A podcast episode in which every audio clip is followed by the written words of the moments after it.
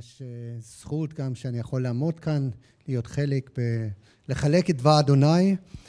לא יודע איך אתם עוברים, עברתם את הזמן הזה, אבל לנו עד עכשיו זו ברכה מאוד גדולה עם כל האתגרים שכל אחד בטח יש לו, ולנו כמשפחה יש גם, אבל זה מוציא גם דברים שאדון אומר, הנה, תטפל בעניינים האלה, באופי שלך, אבל גם אני רק יכול להעיד בתקופה הזאת, ממש האדון עשה מהפכה בהמון דברים בחיים שלנו.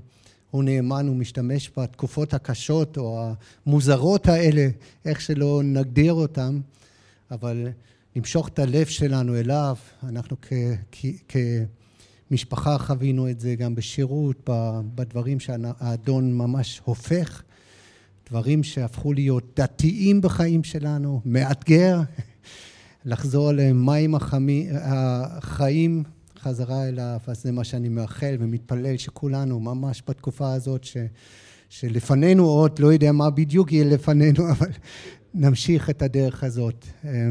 אז תודה לאל. אנחנו באמת, כמו שיונתן אמר מקודם, אנחנו נמשיך בסדרה של מרקוס. לפני שאני אכנס לנושא, רציתי רק להגיד כמה דברים על מה שהיה. אנחנו היום נלמד בעצם את הסיפור של, שראשי הכהנים, הם שאלו את, שאלו את ישוע בעצם על הסמכות שלו. אז זה, זה הסיפור שנתמקד, ואני חושב, אני מאמין שאדון רוצה לדבר אלינו דרך הסיפור הזה, נחקור קצת מה כתוב שם בעצם, בהקשר שלו.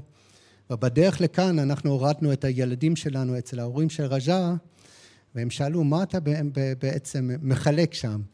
אז אמרתי את הסיפור, הנושא זה בעצם של לתת לאדון להיות האדון של החיים שלנו. אז על זה אנחנו רוצים להתמקד בסופו של דבר, כי אנחנו רואים את זה בסיפור הזה גם כן, שמדובר על הסמכות של ישוע, יש לזה השלכות גם על הסמכות שלו, על החיים שלנו, והסמכות שהוא נתן לנו לפעול בה.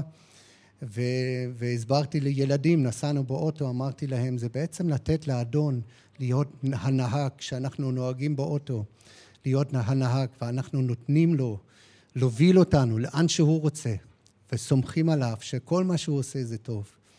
אז זה בעצם הנושא, בואו בוא נסתכל על ההקשר.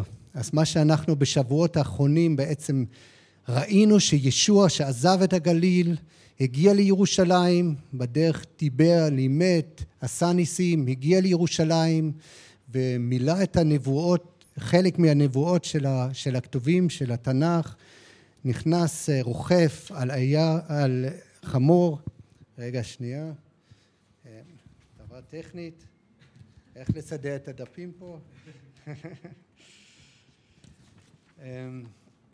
ונכנס לירושלים שרו לו הושענא, הוא נכנס כמלך, ואז אנחנו רואים בעצם שיום לאחר, לאחר מכן, שהוא נכנס כמלך, אמ, הוא, הוא ראה איזשהו עץ טענה והיה יבש, לא הביא פרי, למרות שהוא היה רעב ורצה לאכול, אז הוא קילל את העץ הזה, הגיע לירושלים, לבית המקדש.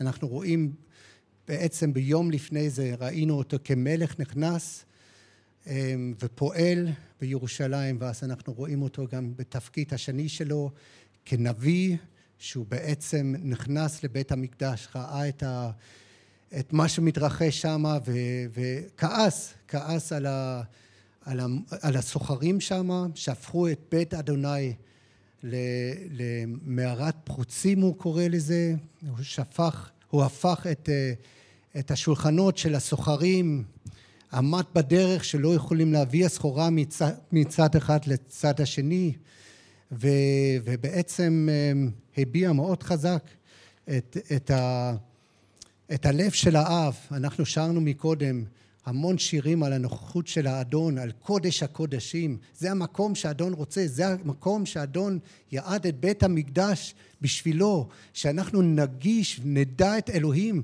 והם הפכו את זה למשהו שכל כך רחוק, דתיות, ו, ואם אנחנו שואלים את עצמנו, איפה הלב שלנו, איפה, האם אנחנו באמת באנו לבית אדוני, אם זה לכאן היום, או בכלל יום יום, לדרוש את האדון, לפגוש אותו בקודש הקודשים, לעמוד לפניו, כמו ששרנו מקודם, השירים זה היה ממש מהמם, פשוט להיכנס לנוכחות של האדון ולהיזכר, אה, וזה הייעוד של בית המקדש, וישוע ראה משהו אחר.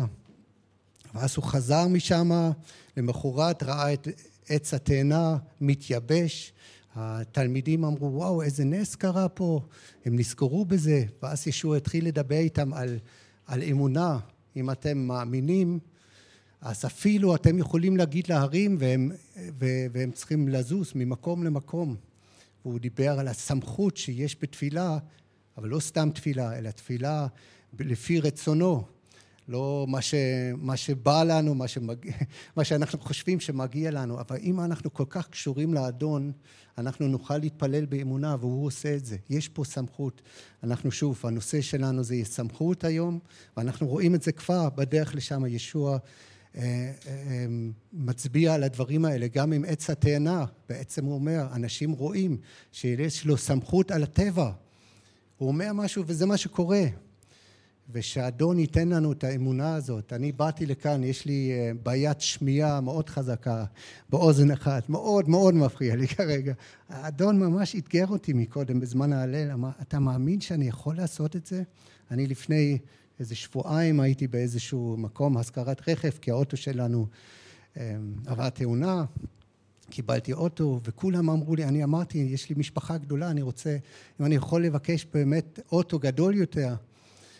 כולם אמרו לא, מגיע לך מהביטוח אוטו קטן, אז אמרתי לאדון, אוקיי, לא יודע איך אני אעשה את המשפחה שלי.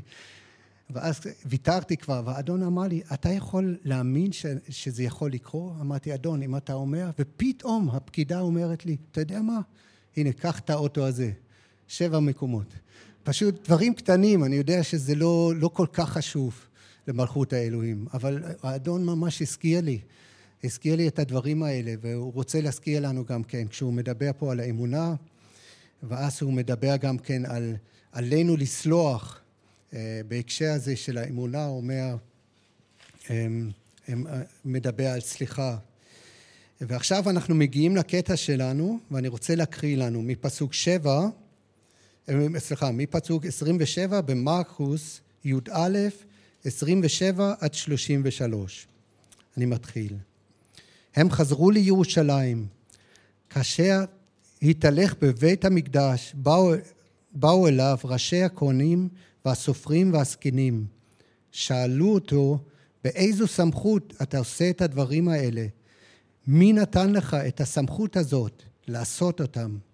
השיב להם ישוע, אשאל אתכם דבר אחר, והשיבו לי, ואומר לכם באיזו סמכות אני עושה את, את אלה. תפילת יוחנן, האם מן השמיים הייתה או מבני אדם? השיבו לי. אמרו זה אל זה, אם נאמר מן השמיים, יאמר אם כן, מדוע לא האמנתם לו? אך אם נאמר מבני אדם, הם פחדו מן העם, כי הכל חשבו שיוחנן אכן נביא. השיבו ואמרו לישוע, לי, אין אנו יודעים.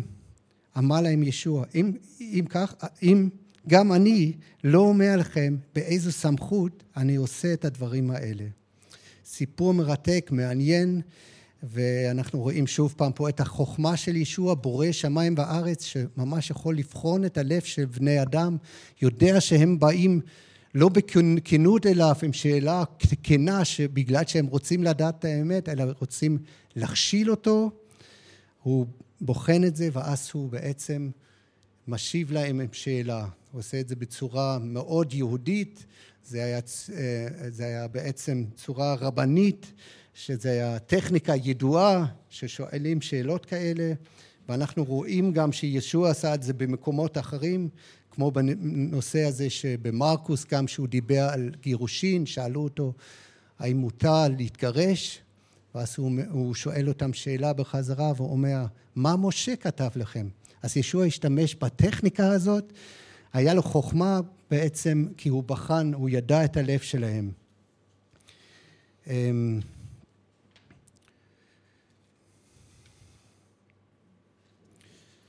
אנחנו רואים גם כן איפה ישוע היה כאן? הוא היה בבית המקדש. בית המקדש היה מחולק, כמובן שהיה את העיקר של בית המקדש, אבל היו גם חצרות, איפה שהסוחרים היו, היה שם חצר לנשים, חצר לגברים, חצר לגויים, כי אלוהים רצה גם לקרב, כמו שהוא אמר בישעיהו, לקרב את הגויים, שהם יכולים להשתחוות לפני אלוהים, לא רק להיות הסוחרים של, של אה, סחורה למען בית המקדש, אלא ממש להשתחוות, זה היה המטרה. וישוע היה שם, הסתובב שמה, ואז באו הפרושים, הם פנו אליו. ו, ואנחנו רואים את זה בלוקאס, וגם במתי, בקטעים המקבילים לזה, שבזמן שהוא לימד בבית המקדש, הם באו אליו עם השאלה הזאת. פה אנחנו לא רואים את זה. ישוע בזמן הזה, לא רק יום לפני זה הוא הפך את שולחנות הסוחרים שם, אלא הוא גם המשיך ללמד, כמו שהוא נהג לעשות. הוא לימד שם בחצרות של בית המקדש. ואז הגיעו ראשי כהנים, הסופרים והזקנים, שהם בעצם הנציגים של הסנהדרין, שהיה בתקופה הזאת, הסנהדרין שזה הדיינים, הסמכות ההלכתית, הם היו פוסקים דברים שלא היו ברורים מתוך כתבי הקודש, אז uh, היו יכולים להגיע אליהם, וזה היה um, באמת ה... יחד עם, עם ראשי הכהנים והלוויים, סופרים וזקנים, אנשים שונים שהרכיבו את ההרכב הזה, ודנו על דברים שונים, הם היו שומרי הסף הדתי. אמ, ואז הם שאלו, אנחנו רואים בפסוק 28, שאלו אותו, באיזו סמכות אתה עושה את הדברים האלה? מי נתן לך את הסמכות הזאת לעשות אותם? אנחנו רואים, הנה פעמיים באותה שאלה, אנחנו רואים באותו קטע קצר, מופיע ארבע פעמים המילה סמכות, שזה בעצם מילת המפתח של הקטע, כדי להבין אותו אנחנו צריכים להבין גם את המושג הזה של הסמכות, מה הם מתכוונים פה, והם בעצם רצו להכשיל אותו עם השאלה הזאת. הם לא באו, כמו במקרה אחר, אנחנו מכירים את הסיפור של נקדמון, שהוא היה גם אה, פרוש ובא לישוע באמצע הלילה ושאל אותו בכנות, הוא רצה לדעת, אבל הוא בא באמצע הלילה כי הוא לא רצה שאנשים ידעו שהוא מתקרב לאישור והוא מתעניין, אבל הוא כן שאל בכנות. ו, ו, ו, אבל פה הם באו בעצם כדי להכשיל אותו, וזה מזכיר לי, אנחנו לפני, יוני, אתה, אתה היית שם נראה לי לפני זמן מה, בלך לך הגיע איזשהו דתי אחד, ככה בערב, היה איזשהו חייל, נמצא בבית של לך לך, וחרדי, לא סתם דתי, חרדי הגיע לשם מפתח תקווה, הוא אומר, אתה גם מש... אתה משיחי? ואז החייל אומר לו, כן, למה? אתה יכול להסביר לי קצת על האמונה, אני רוצה לדעת. ואנחנו תמיד, בדרך כלל אנחנו מפחדים שחרדים שואלים אותנו על האמונה, אנחנו מתכוננים כבר. איך, איך הוא אה, רוצה להעביר את זה הלאה למקומות לא רצויות. ואז הוא ממש רצה לדעת, ולמחרת הגיע שוב פעם, ואני פגשתי אותו, והוא אמר, אל תגידו לאף אחד שאני כאן, ממש אסור להם לדעת, יש לי ארבע ילדים, ינדו אותי מה, מהעדה, ואז בסוף אה, מישהו הציע לו ספר של, אה, של אה, רבנים שהגיעו לאמונה, הוא אומר לא, אני לא יכול לקחת את זה, אם יראו את זה, ואז הוא אמר, בעצם יש לכם איזושהי שקית שחורה, והיה אז הוא לקח את זה, עטף את זה טוב טוב, לקח את זה, ומאז לא שמענו ממנו. אבל אנחנו ראינו שפה היה בן אדם שממש חיפש את האדון, הוא רצה לדעת, לא רצה להכשיל אותנו. אותו דבר, היו את המקרים האלה, היו אנשי דת שבאמת חיפשו את האדון כמו נקדמון, אבל פה זה לא היה מקרה. הם רצו להכשיל אותו, כי בעצם ישוע היה מאוד פופולרי, הוא עשה ניסים ונפלאות, אנשים אהבו לשמוע אותו. והם רצו לתפוס אותו, והם רצו בעצם עם השאלה הזאת להכשיל אותו בזה שאו שאנשים, תלוי עכשיו איך ישוע עונה, הם יגידו שהוא מגדף, או שהוא בעצם אה, איזשהו קיצוני מוזר. בכל מקרה הוא יאבד את הפופולריות שלו ויכולים אולי לתפוס אותו ככה, כי הם לא רצו, כתוב לנו שהם ממש פחדו מהעם. הם, רצו פשוט לתפוס אותו על חם, על משהו שהוא יעשה לא נכון. כי הם בעצם חיפשו מעמד ותדמית ולא חיפשו את האמת. הללויה. אנחנו רואים גם שהם רצו להכחיד אותו, אך לא מצאו איך, כי כל העם נצמדו אליו לשמוע אותו. זה בהמשך, אה, אנחנו רואים את זה בפרקים אחרים גם כן. אז אני רוצה קצת לגעת בנושא הזה של הסמכות. אז מה זה אומר? למה הם שואלים דווקא את השאלה הזאת? אנחנו צריכים להבין, ישוע היה עכשיו בבית המקדש, וזה, הם בעלי הבית שם, הם אחראים על זה. אז הם הסמכות על, על בית המקדש. מה פתאום אתה בא עכשיו, הופך לנו את הכל, ומאיר לנו ולכל מה שמתרחש כאן, שזה לא נכון. אז ממי קיבלת את הסמכות הזה? אנחנו נתנו לך את הסמכות? מי, מי נתן לך את הסמכות הזאת? ובואו נסתכל קצת על המילה הזאת, על סמכות, אנחנו, אני לא מבין יוונית, אבל המילה ביוונית זה אקסוזיה, אפילו היא לא יודע איך לבטא את זה, אבל מה, ש, מה שלפי ההגדרה זה יכולת והשפעה, זה חירות, זה זכות ורשות, אבל זה גם כוח וכוח של רצון, ומעבר לזה סמכות משפטית ושלטון. אז הנה, הם שואלים את כל הדברים האלה. מי נתן לך את הרשות? מי נתן לך את הכוח? אבל מעבר לזה, הסמכות המשפטית והשלטון לעשות מהלך כזה, כמו שעשית. ואנחנו יודעים שסמכות אי אפשר לקחת, זה אפשר רק לקבל. אז אנחנו לא נתנו לך את זה, איך קיבלת את זה? ובואו נסתכל על, על כמה כתובים אחרים שמתייחסים לסמכות, גם במרקוס וגם במקומות אחרים, לראות איזה סמכות היה לישוע ואיזה סמכות הוא אפילו העביר לתלמידים שלו. אז אנחנו רואים, הקטע הראשון זה במרקוס א', פסוק 22, במרקוס א', פסוק 22. אנחנו רואים שבכפר נחום, בבית הכנסת, בשבת, הוא לימד שם, וכתוב שהשתוממו האנשים על הוראתו, כי הוא מלמד אותם כבעל סמכות ולא כסופריהם. אז הלימוד שלו היה עם סמכות, הם הרגישו משהו אחר, הם ראו סמכותיות בלימוד שלו, שזה לא היה משהו דתי, לא משהו אה, לעומת תיאורטית, זה בא מהחיים שלו, זה בא מה, מהסמכות שהוא קיבל מהאבא. ובפסוק 27, באותו פרק, אנחנו רואים גם שבעצם היה לו סמכות נוספת, לא רק הוא לימד בסמכות, אלא היה לו סמכות על רוחות טמאות. גם על רוחות הטמאות הוא מצווה בסמכות והן נשמעות לו. רוצה שנסתכל עכשיו על קטע אחר בפרק אחרי כן, במרקוס ב', פסוק עשר. מרקוס ב', פסוק עשר. זה הסיפור הזה של האיש המשותק שישוע ריפא. והוא בעצם אומר לאיש המשותק, נסלחו לך חטאיך. ואז כולם uh, התפלאו, מה, מאיפה יש לך את הסמכות הזאת?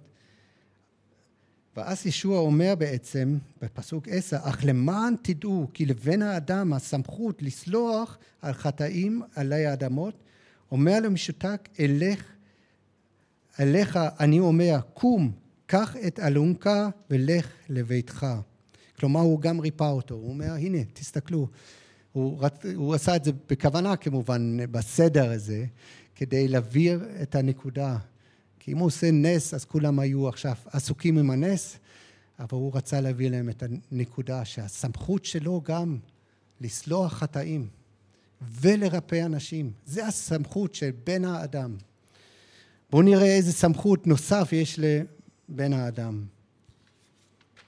פסוק שלוש, במתי, אני קופץ עכשיו למתי, כ"ח שמונה עשרה, בעצם הפסוקים האחרונים של מתי, כ"ח פסוק שמונה עשרה, ישוע אומר לתלמידים אחרי שהוא קם לתחייה, הוא אמר להם, ניתנה לי כל סמכות בשמיים ובארץ. על כן לכו ועשו את כל הגויים לתלמידים, וממשיך הלאה, ללמד אותם, להטביל אותם, מה שקרה פה גם אתמול. אז זה מה שהאדון קרא לנו לעשות. אבל הוא מתחיל עם זה שהוא אומר, ניתנה לי כל סמכות בשמיים ובארץ, הכל. דיברנו מקודם על זה שהוא דיבר, הלימוד שלו היה בסמכות, היו לו סמכות, היה לו סמכות על רוחות מאות. אנחנו בעצם מקודם, הקטע מקודם שיונתן דיבר פעם האחרונה, ראינו שהיה לו סמכות על הטבע אה, עם עץ הטענה, שמתבייש בגלל שישוע ציווה עליו. אז כל הסמכות בשמיים ובארץ, הכל, מתחת רגליו. אמ, פסוק נוסף במרקוס ד', 35 אמ, עד 41, לא צריך עכשיו לקרוא את כל הסיפור, אני רק רוצה, אנחנו רואים פה בעצם שישוע משתיק את הסערה. שהייתה סערה וישוע גואה ברוחות והסערה אה, הפסיקה. ואז כולם השתוממו, כי הם ראו את הסמכות הזו של ישוע, והם שאלו, בעצם לא מופיעה המילה סמכות כאן, אבל הם התפלאו לראות מי הוא זה, שהרוחות, הטבע נשמע לו. ואנחנו רואים גם כן עכשיו מעבר לזה, לא רק שלישוע יש את כל הסמכות, אנחנו רואים גם כן שישוע נתן סמכות לתלמידיו. ובואו ממש להיכנס לזה רק בקצרה. אה, מרקוס ג', פסוק 14 ו-15, אנחנו רואים בעצם את הסיפור שישוע שלח את התלמידים לבצע את הבשורה. כשהוא עשה את זה, הוא נתן להם סמכות לגרש שדים וגם לרפא כל מחלה וכל מדבה. במתי י', פסוק אחד כתוב על המחלות, פה רק כתוב על העניין של גירוש שדים. אז הוא נתן להם את הסמכות גם לגרש שדים וגם לרפא חולים. ואנחנו רואים את זה בעוד קטעים, אנחנו רואים את זה במרקוס ו', פסוק שבע, לא צריך עכשיו לפתוח, אבל אותו דבר. אז ישוע, לסכם את העניין הזה של הסמכות, אנחנו רואים שלישוע יש את כל הסמכות בשמיים ובארץ, שנזכור את זה, שבין האלוהים שברא את כל העולם, יש לו את כל הסמכות, והוא עושה מה שהוא רוצה, הוא יכול, הוא בורא שמיים וארץ, ולא רק זה, הוא גם נותן לתלמידים שלו סמכות פה עלי האדמות. והוא היה רוצה, חפץ, ש, ש, שכהני הדת בתקופה הזאת היו עם הסמכות הזאת, שהיו באמת חיים לפי הסמכות הזאת, אבל לא עשו את זה, פספסו את הקריאה שלהם. ולכן הם שאלו, מה, פתאום זה העיר בהם את הביטחון? זה התפקיד שלנו. כן, אבל אתם לא עשיתם את התפקיד שלכם. אלוהים נתן לכם את הסמכות, אתם לא הפעלתם את הסמכות, הייתם צריכים לשמור על בית אדוני, בית תפילה, ולא להפוך את זה למערת פחוצים עם הדתיות שלכם, ועם המסחר, ועם כל הדברים האחרים. אז אנחנו רואים, כמו שאמרנו, גם בלימוד שלו, אנחנו רואים את זה בהמון מקומות, ש, שישוע, ההמונים פשוט השתוממו על הלימוד שלו, יש את זה במקומות שונים במרקוס בשעה הבשורות, כגון בדרשה על ההר, רק לצטט את הפסוק הזה כאחרון בהקשר הזה, במתי ז', פסוקים 28 עד 29, שהוא סיים את הדרשה על ההר, שלושה פרקים שלמים, שהוא נתן את הנאום הזה, שקשה מאוד אה, אה, ליישם את זה בכוחות עצמנו, אבל בכוח של רוח הקודש נוכל לעשות את זה. אז בסוף הוא אמר, אה, הם ראו, כשגמר ישוע את דבריו אלה, השתוממו המון, המון העם על תורתו, כי לימד אותם כבעל סמכות ולא כדרך שלימדו הסופרים שלהם. שוב פעם, אותו דבר, הסמכות הזאת שהייתה לישוע. אוקיי, אז אנחנו אומרים, אנחנו בהמשך, בפסוק 28, אנחנו רואים שהם שואלים את השאלה הזאת אה, לגבי הסמכות שלו, ומי נתן לך את הסמכות הזאת לעשות אותם, את הדברים האלה? מה זה הדברים האלה? מה קרה? מה בעצם קרה עכשיו יום לפני כן? קרו כמה דברים. אחת, בסמכותיות, הוא, שפ... הוא הפך את שולחנות הסוחרים, לא נתן להם לבוא ממקום למקום, ביוחנן אפילו כתוב שהוא השתמש בשוט, אה, דברים קשים. היה לו סמכות. אז זה במעשים, במעשים שלו, הלימוד שלו, אה, כמו שכתוב בלוקאס ומתי, שהוא בזמן שהוא לימד, אז הוא לימד גם כן בסמכותיות בבית המקדש. אז מי נתן לך את הסמכות למעשים האלה, ללימוד הזה, ומעבר לזה לא רק המילים והמעשים, אלא גם כן הניסים, כתוב במתי כ"א, פסוק 14, שאחרי שהוא הפך את השולחנות של הסוחרים, ניגשו אליו עיוורים ופסחים בבית המקדש והוא ריפא אותם. אז אפילו שם כנראה עשה ניסים, למרות שזה לא מוזכר פה במרקוס, אבל בתוך בית המקדש זה גם קרה. אמ, אז גם הניסים כנראה, זה מה שהם מתייחסים אליו עכשיו פה. בעיקר בטח בהפיכת השולחנות והסמכותיות הזאת, אבל מעבר לזה ראו גם את הסמכות בתוך הניסים שהוא עשה ובתוך המילים שהוא עשה. אז בפסוק 29 השיב להם ישוע, אשאל אתכם דבר אחד והשיבו לי, ואומר לכם באיזו סמכות אני עושה את אלה. אז הוא שואל אותם עם שאלה כנגד, שוב, דיברנו על זה, ופשוט היה לו את החוכמה הזאת. מקודם, שדיברנו עם הילדים באוטו על זה גם כן, ממש אמרו, וואו, איזה חוכמה. כאילו, מה... או אנחנו אמרנו, אנחנו הכנסנו להם את המילים בפה נראה לי, אבל בכל מקרה, אנחנו, פשוט האדון ממש אה, עם החוכמה הזאת, אני לא יודע, אני, כשאני בא למקומות כאלה, אני תמיד לא יודע מה לענות, אדון, תעזור לי. אז הוא היה כמובן קשור לאף כל הזמן, ו- וידע, וידע מה לענות, אז הוא שאל את השאלה, שלף את, ה- את החוכמה הזאת, כי הוא חוכמה בעצמו. ואז הוא שואל את השאלה הנגדית בפסוק שלושים, טבילת יוחנן, האם מן השמיים הייתה או מבני אדם? השיבו לי. עכשיו, מן השמיים הכוונה זה מאלוהים, זה היה ביטוי מוכר בתקופה הזאת, כמו שכיום אה, הרבה דתיים אומרים אלוקים או השם במקום אלוהים או אדוני או י"ה ו"ה, אז זה היה השמיים, אז הם מתכוונים פה לאלוהים. האם זה מאלוהים בעצם או מבני אדם? השיבו לו. ואז ישוע עכשיו בעצם מחזיר להם את הכדור ו, ובעצם היה להם מאוד מאוד קשה לענות על השאלה הזאת, כי הם רואים עכשיו שככה או ככה הם לא יצאו טוב מזה. מה, מה קורה כאן בפסוק 31? אמרו זה את זה, אם נאמר מן השמיים יאמר אם כך, מדוע לא האמנתם לו? כלומר, הם מבינים, אם אנחנו אומרים מן השמיים, אם זה, שזה מאלוהים, אז הוא ישאל אותנו למה אתם לא האמנתם לו, כי המסר של יוחנן היה של חזרה בתשובה, והוא הצביע כל השירות שלו על ישוע.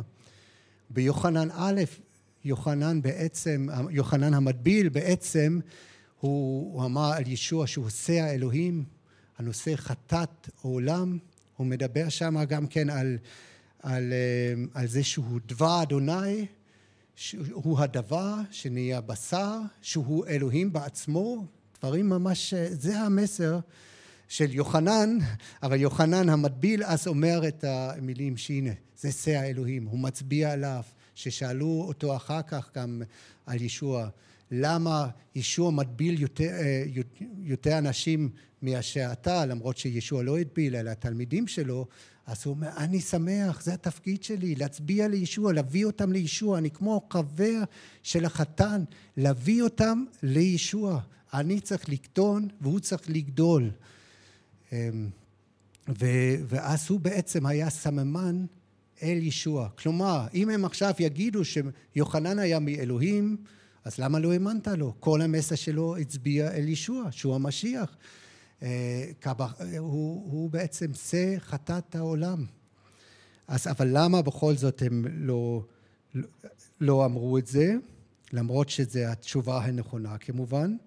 כי הם, הם לא יוכלו, לא יוכלו להודות בזה. הם לא, הדרך שלהם לא אפשר להם, הם לא האמינו בישוע, לא היה להם את ההתגלות. ואז בפסוק 32 אנחנו רואים את ההתלבטות הנגדית. אך אם נאמר מבני אדם, הם פחדו מן העם, כי הכל חשבו שיוחנן אכן נביא.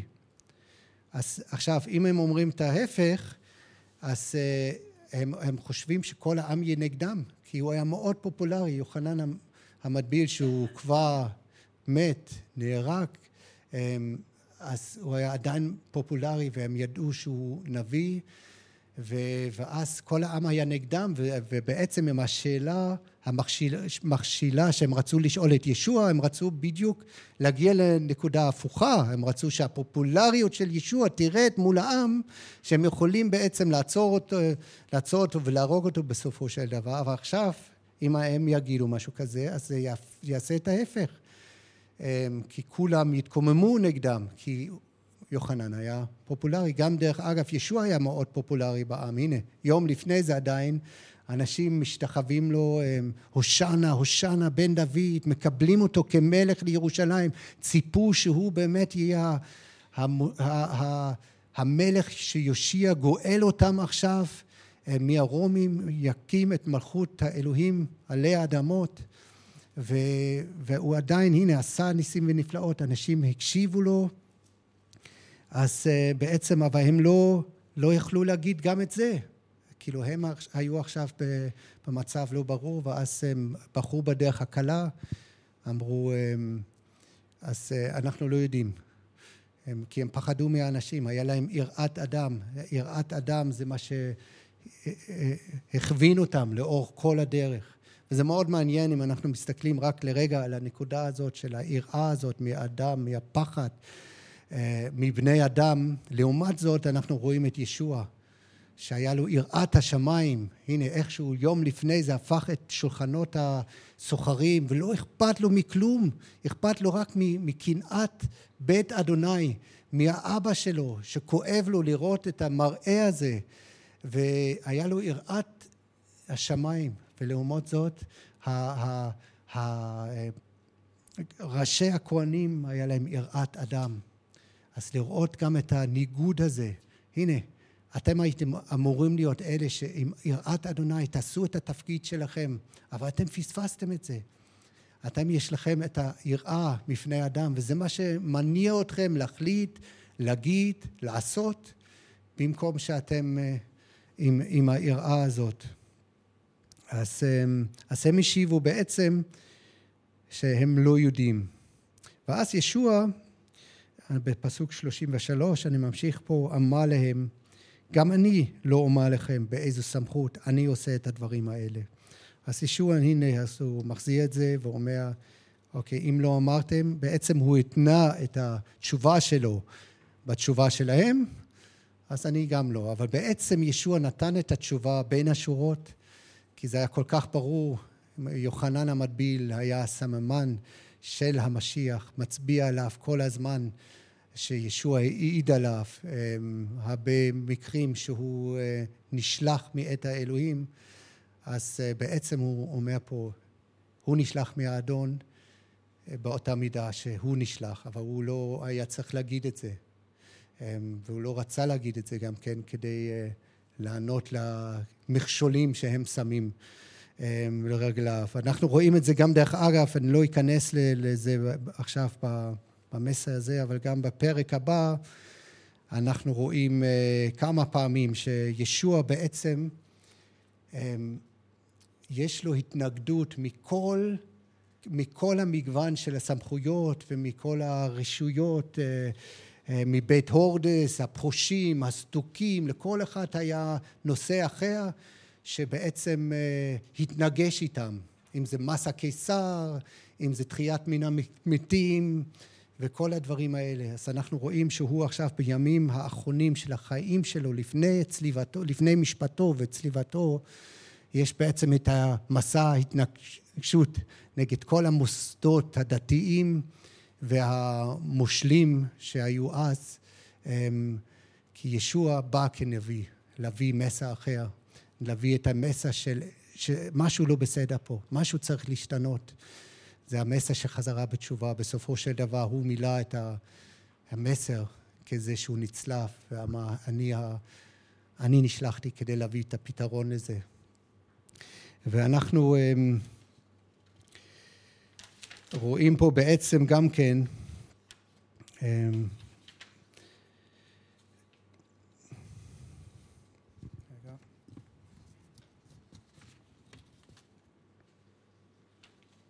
רק רוצה להתייחס עוד לפני שאנחנו נגיע באמת ל, ליישום, לחיים שלנו.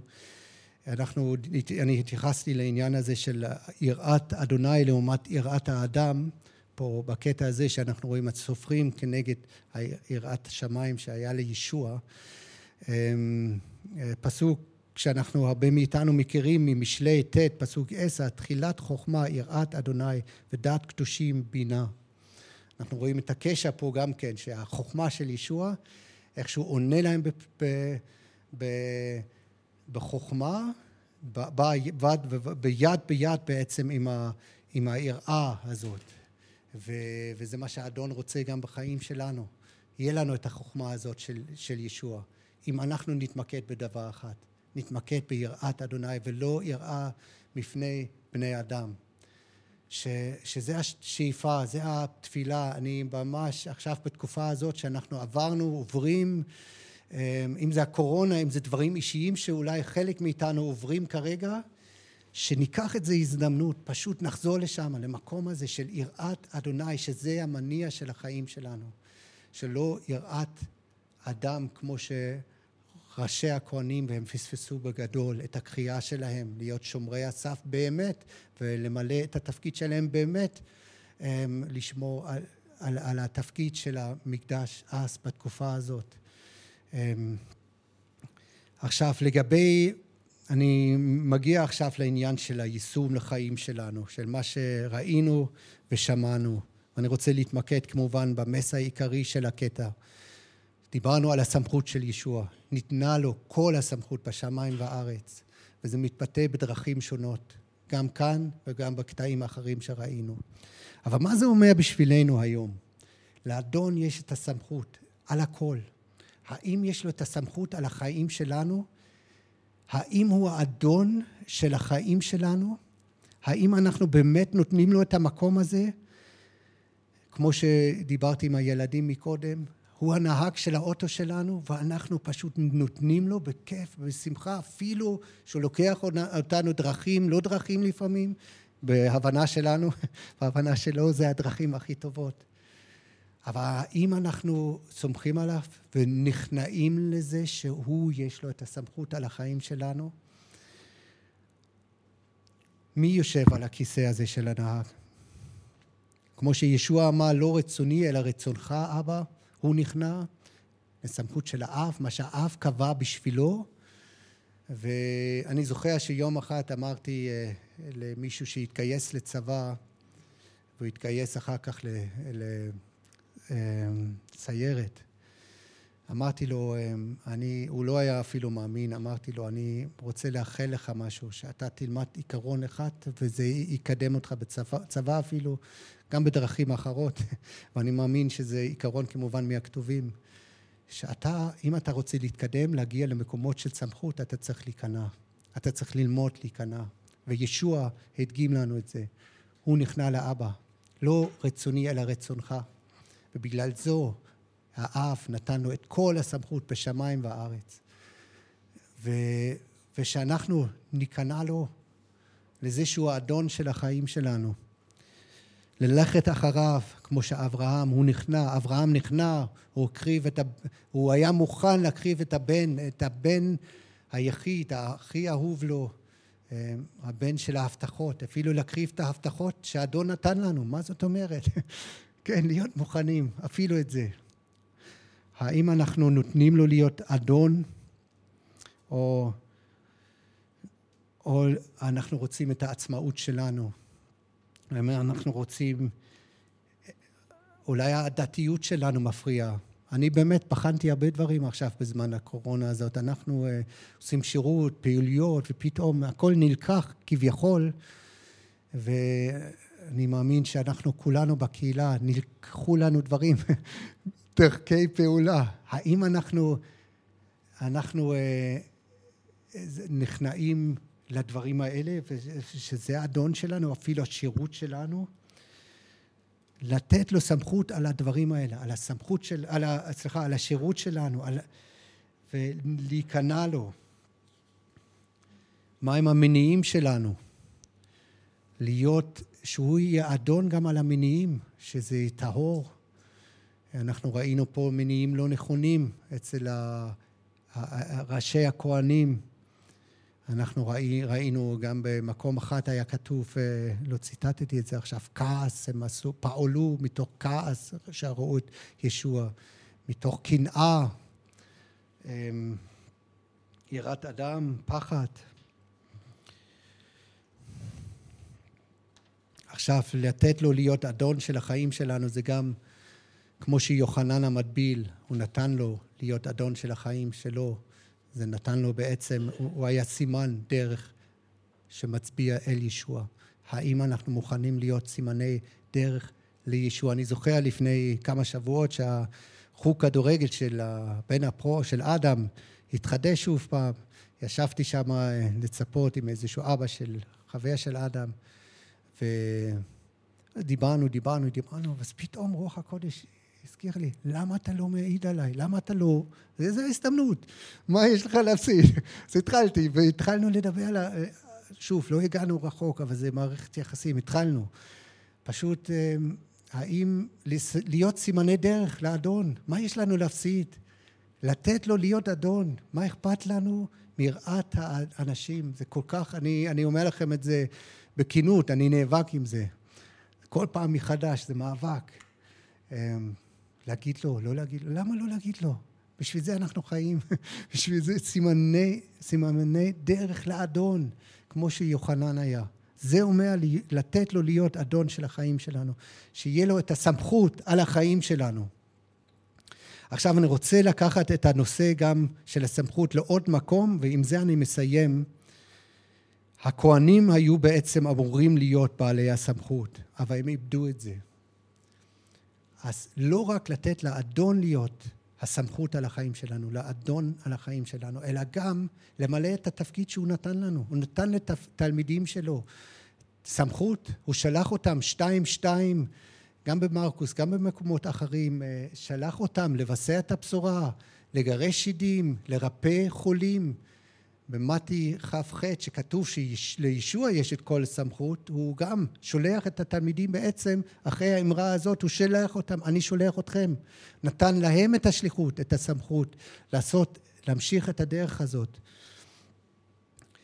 אה, האם אנחנו פועלים בסמכות הזאת? ואנחנו רק נוכל לעשות את זה אם אנחנו מחוברים למקור, שזה ישוע, כמו שכתוב ביוחנן אה, ט"ו, פסוק שבע, אם עומדים אתם בי ודברי עומדים, דבריי עומדים בכם, בקשו מה שתרצו ויהיה לכם. ואנחנו מכירים כל הפרק שמדבר על זה, על החשיבות של להיות השריג שקשור לגפן. וזה המקור שלנו גם כן, שרק ככה אנחנו נוכל לפעול בסמכות הזאת שאדון נתן לנו. אם זה השליחות, לבשר את הבשורה, ואם זה לעשות את הניסים ונפלאות והדברים השונים שהאדון רוצה לעשות דרכנו. אז מה איתנו? והסמכות שישוע נתן לנו. נתן לנו סמכות בתפילה, ראינו את זה בפסוקים לפני זה. באמונה להתפלל לפי רצונו, אבל זה רק יכול לקרות כשאנחנו סולחים לאלה שפגעו בנו. זה חשוב מאוד. אחרת אין לנו את הסמכות הזאת אפילו בתפילה להתפלל באמונה. אמ, אנחנו בעצם ילדים של המלך, אנחנו ילדים של המלך, של בורא שמיים וארץ, ולנו ניתנה הסמכות גם כן לפעול. האם אנחנו כמו הכהנים, ראשי הכהנים, שפספסו את הקריאה שלהם ולא לא, לא פעלו בסמכות שבעצם הייתה להם מאת אלוהים בבית המקדש, או האם אנחנו כן קשורים למקור שלנו, לישוע, כמו שהשריגים בגפן, ונוכל לפעול ולעשות את הדברים האלה. הללויה, אבינו שבשמיים, אנחנו באמת אה, מודים לך על דברך, ואנחנו מודים לך על הדוגמה, אבא, שאתה נותן לנו בדברך, וישוע, על הדרך שאתה הלכת, איך שלא התפשרת, איך שאתה בעצם לא פשרה, אה, פעלת בסמכות שלך, וכי היה לך קנאת אדוני ויראת שמיים בלב, ופעלת לפי רצון האב, אנחנו רוצים להיות אלה גם כן, ולתת לך קודם כל להיות את הסמכות בחיים שלנו, האדון של החיים שלנו, על הכל, על, על, על הזמנים שלנו, על המשפחה שלנו, על השירות שלנו, על העבודה שלנו. אבא, אנחנו רוצים באמת לתת לך את זה. תסלח לנו איפה שהתרחקנו משם. אני מבקש שתשתמש בהמשך התקופה הזאת, שיש כרגע, ולא יודעים לאן זה עוד יוביל, אבא, תשתמש לשנות אותנו, לקדש אותנו, ולתת לך להיות אדון בחיים שלנו. ואבא, גם להשתמש ב... בסמכות שאתה נתת לנו. אבל אנחנו לא יכולים לקחת את זה בעצמנו, אבל אתה שלחת אותנו, נתת לנו סמכות, כמו שנתת לתלמידים, פשוט לבצע את הבשורה, לגרש שדים ולרפא חולים ולהצביע אליך, כמו שיוחנן המטביל הצביע אליך, אבא. עשה אותנו נאמנים לקריאה הזאת. בשם ישוע המשיח, תודה לך. אמן.